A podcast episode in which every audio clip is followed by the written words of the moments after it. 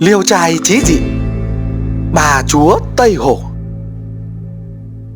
Trần Bật Giáo tự Minh Doãn Người đất yên, Vì cảnh nhà nghèo đi theo phó tướng quân giả giãn Làm chân thư ký. Nhân có việc, đậu thuyền trên hồ Động Đình, Chợt thấy có một con thường luồng nổi lên mặt nước, Giả tướng quân mới lấy cung tên bắn trúng lưng nó. Có con cá ngậm đuôi thuồng luồng không bỏ, Thành ra bắt được cả đôi. Kéo lên mạn thuyền, chỉ còn hơi thở thoi thóp. Thuồng luồng mới há miệng ngáp hoài, Dường như kêu cứu. Trần Sinh trông thấy mới động lòng, Xin phép giả tướng quân cho thả nó đi. Sẵn trong túi có thuốc trị thương tích, Chàng mới đùa xoa vào vết thương của nó, Rồi thả xuống hồ. Nó lặn hụp dây lâu, Rồi đi thẳng. Hơn một năm sau, Chàng nghỉ việc về Bắc, Lại đi qua hồ Động Đình. Bị gió bão lớn đánh ghe lật chìm. May phúc chàng ôm được một cái phên tre, Lênh đênh cả đêm mới giạt vào bờ. Khi lên rồi, lại ngó thấy một cái xác cũng theo chân giạt vô. Thì ra là xác tên tiểu đồng theo hầu mình. Chàng cố kéo lên bờ, Nó đã chết cứng. Chàng trong lòng đau đớn giàu buồn, Ngồi trơ trọi trước thầy ma. Dòm quanh chỉ thấy núi non lởm chởm, Hàng liễu xanh xanh. Chẳng có bóng người nào qua lại, Hòng thăm hỏi đường xá. Từ sáng sớm đến quá giờ thìn, Buồn bực muốn chết. Chàng mới mừng quá, Giờ xem, giây lát nó ọc nước ra cả thùng, Rồi thì sống dậy. Thầy trò cởi hết quần áo phơi trên mặt đá.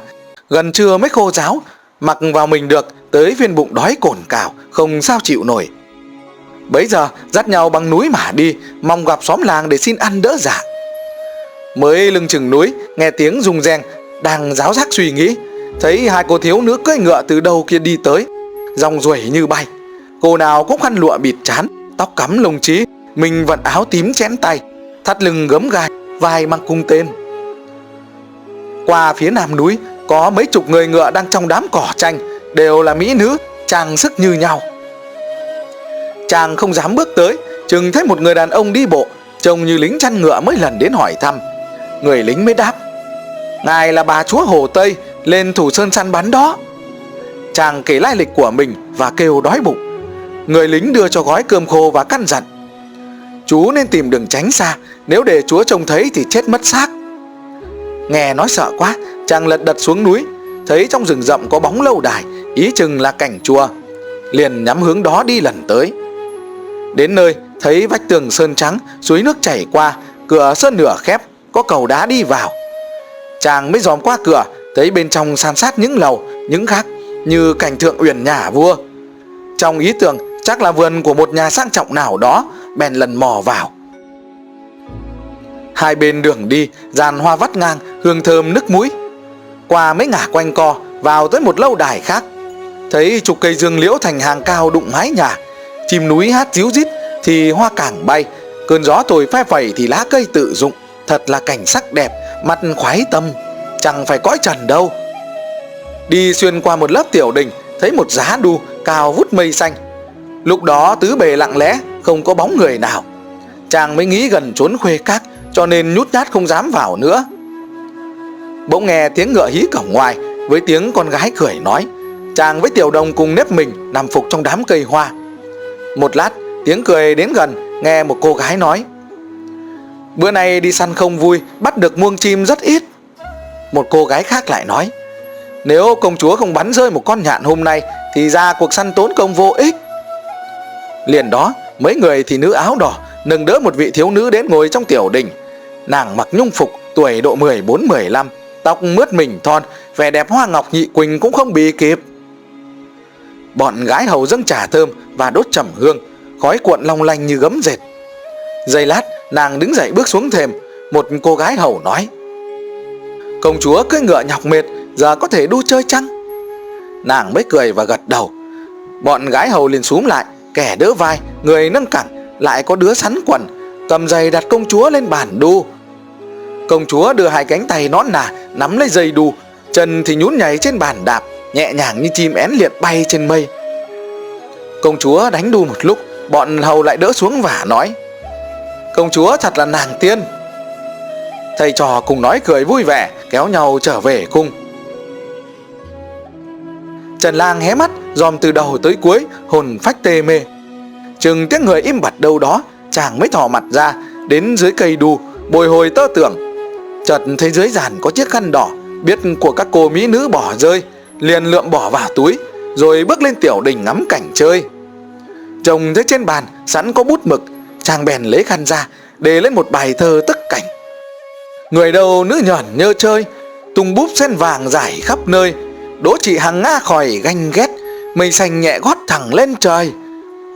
Để xong, ngâm nga đắc ý rồi ra đi tìm lại đường cũ thì mấy lớp cửa đóng then gài cả rồi. Chàng mới quanh quần không biết tính sao. Quay lại dạo xem lầu nọ, đài kia gần khắp lượt. Một thì nữ chợt đến, sừng sốt hỏi chàng, tại sao lọt vào chốn này? Chàng mới vái chào nói, tôi đi lạc đường, xin cô cứu cho. Anh có lượm được chiếc khăn đỏ nào không? Thưa có, nhưng đã viết chữ vào rồi làm sao? Nói rồi lấy đưa cho nàng xem, nàng mới cả kinh nói, thôi anh chết không có đất chôn rồi. Khăn này là đồ ngự dụng của công chúa, giờ vẽ bậy vào rồi, biết nói làm sao? Chàng mới tái xanh mặt, năn nỉ xin lỗi, nàng mới lắc đầu. Vào trốn cùng cấm dòm dò, tôi đã không tha thứ được rồi. Tôi nghĩ anh là học trò nho nhã, muốn lấy sự tử thế riêng mà bênh vực chu toàn dùm anh. Nhưng đằng này, anh lại tự gây tai vạ đến như vậy, thì tôi hết lỗi rồi. Nói xong, vội vàng cầm khăn chạy đi chàng mới run sợ hồi hộp, tức mình không có cánh mà bay, chỉ có còn cách vươn cổ đợi chết. Một chặp sau, người thị nữ lúc nãy trở lại, nói nhỏ với chàng. May ra anh khỏi chết đấy. Công chúa cầm khăn, xem đi xem lại ba bốn lần, mặt không có vẻ gì tức giận. Có lẽ sẽ tha cho anh đi. Thôi, chịu khó ngồi đợi ở đây, chớ có tò mò leo cây trèo tường mà dòm ngó gì. Nếu bị phát giác, thì không tha được đâu. Trời đã xế chiều việc lành giữ ra sao chưa nhất định, mà bụng đói như thiêu như đốt muốn chết. Một lát, thì nữ cầm đèn đi tới, một cô khác thì xách giò cơm bầu rượu đem cho chàng ăn. Chàng mới săn đón dò hỏi tin tức, nàng mới nói, vừa rồi tôi thừa dịp nói với công chúa, liệu định có thả anh học trò trong vườn thì thả cho ra đi, không thì đói bụng chết. Công chúa ngẫm nghĩ, rồi bảo trời tối rồi, đuổi người ta đi đâu bây giờ? Rồi công chúa dặn đem cơm ra cho ăn thế tức không phải là điểm giữ đâu. Chàng mấy băn khoăn lo lắng suốt đêm, không sao yên tâm cho đặng. Qua hết giờ thìn thì nữ lại xách cơm ra cho ăn. Chàng mới năn nỉ nói dùm. Nàng mới đáp. Công chúa không bảo giết, cũng chẳng bảo tha. Tôi là kẻ dưới đầu dám nhắc nhở lôi thôi. Cho tới mặt trời xế bóng, chàng mong đợi mãi không thấy gì. Bỗng thấy thị nữ hơ hải chạy đến, nói không ra hơi. Thôi, chết đến nơi rồi, kẻ nào nhiều chuyện không biết đi nói lộ ra cho vương phi hay? Vương phi đòi lấy chiếc khăn xem, rồi quăng xuống đất là mắng ông cuồng rầm rĩ. Vậy e tai vạ của anh không còn xa nữa đâu. Chàng nghe hết hồn hết vía, mặt nhợt ra không còn sắc máu, quỳ mọp dưới đất, van lên cầu xin. Chợt nghe tiếng người xôn xao đến gần, nàng vội lảng đi chỗ khác. Mấy người vác hèo cầm dây, hầm hầm bước vào định trói chàng giải đi. Trong đám có một thị nữ, nhìn kỹ chàng rồi la thất thanh. Tưởng ai? Té là trần lang đây mà. Nàng nói và ngăn bảo đừng trói. Khoan đã khoan đã, đợi tôi tâu tới vương phi xem sao. Nàng mới lật đặt chạy đi dây lát, trở lại nói rất lễ phép. Vương phi xin mời trần lang vào. Chàng run sợ đi theo qua mấy chục lần cửa, đến tòa cung điện. Ngoài treo rèm ngọc móc vàng, liền có mỹ nữ cuốn rèm lên và sướng tâu. Trần lang vào chầu. Một thiếu phụ ngồi trên, bà phục cực kỳ lộng lẫy chàng mới cúi đầu mọp mình.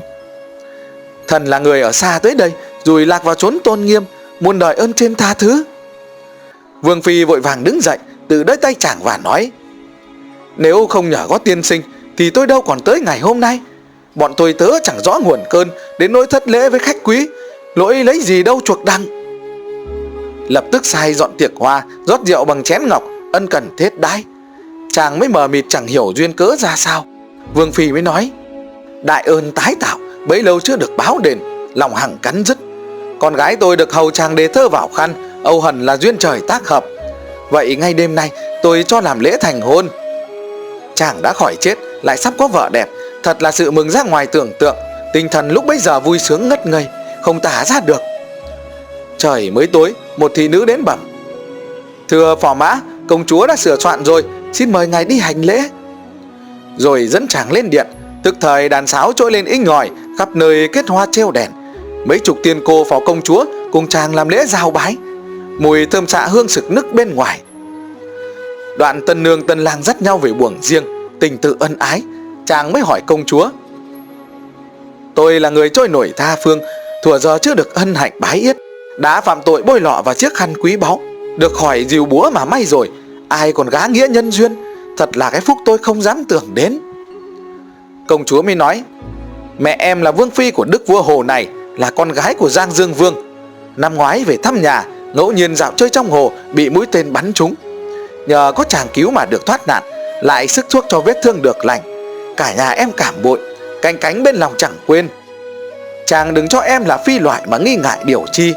Em theo Long Quân, Em theo Long Quân đã được bí quyết trường sinh, Nguyện cùng chàng hưởng chung cái thú muôn đời bất tử. Bấy giờ chàng mới biết là công chúa là thần.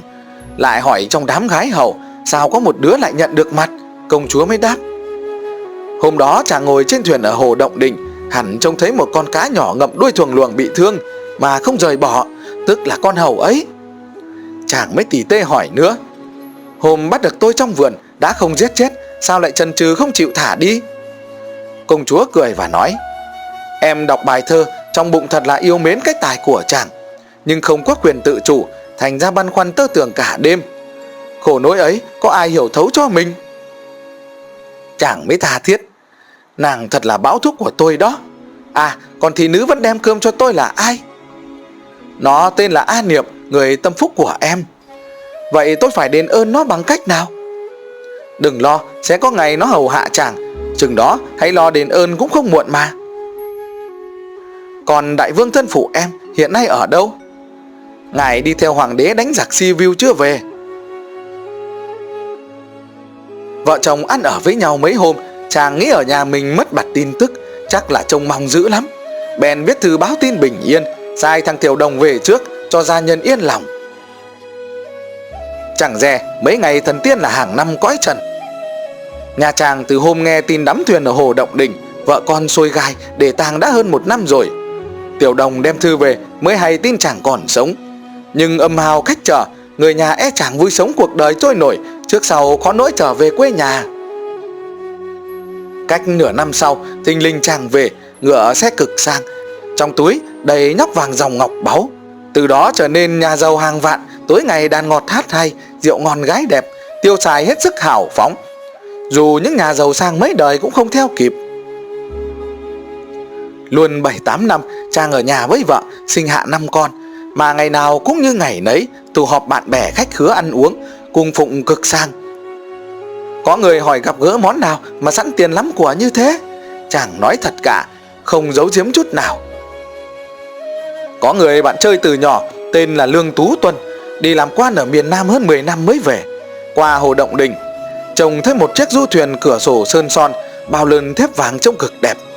Bên trong có tiếng đàn hát thanh tao, Dập dờn trên mặt hồ. Thỉnh thoảng lại thấy mỹ nhân mở hé cửa sổ đứng ngắm phong cảnh.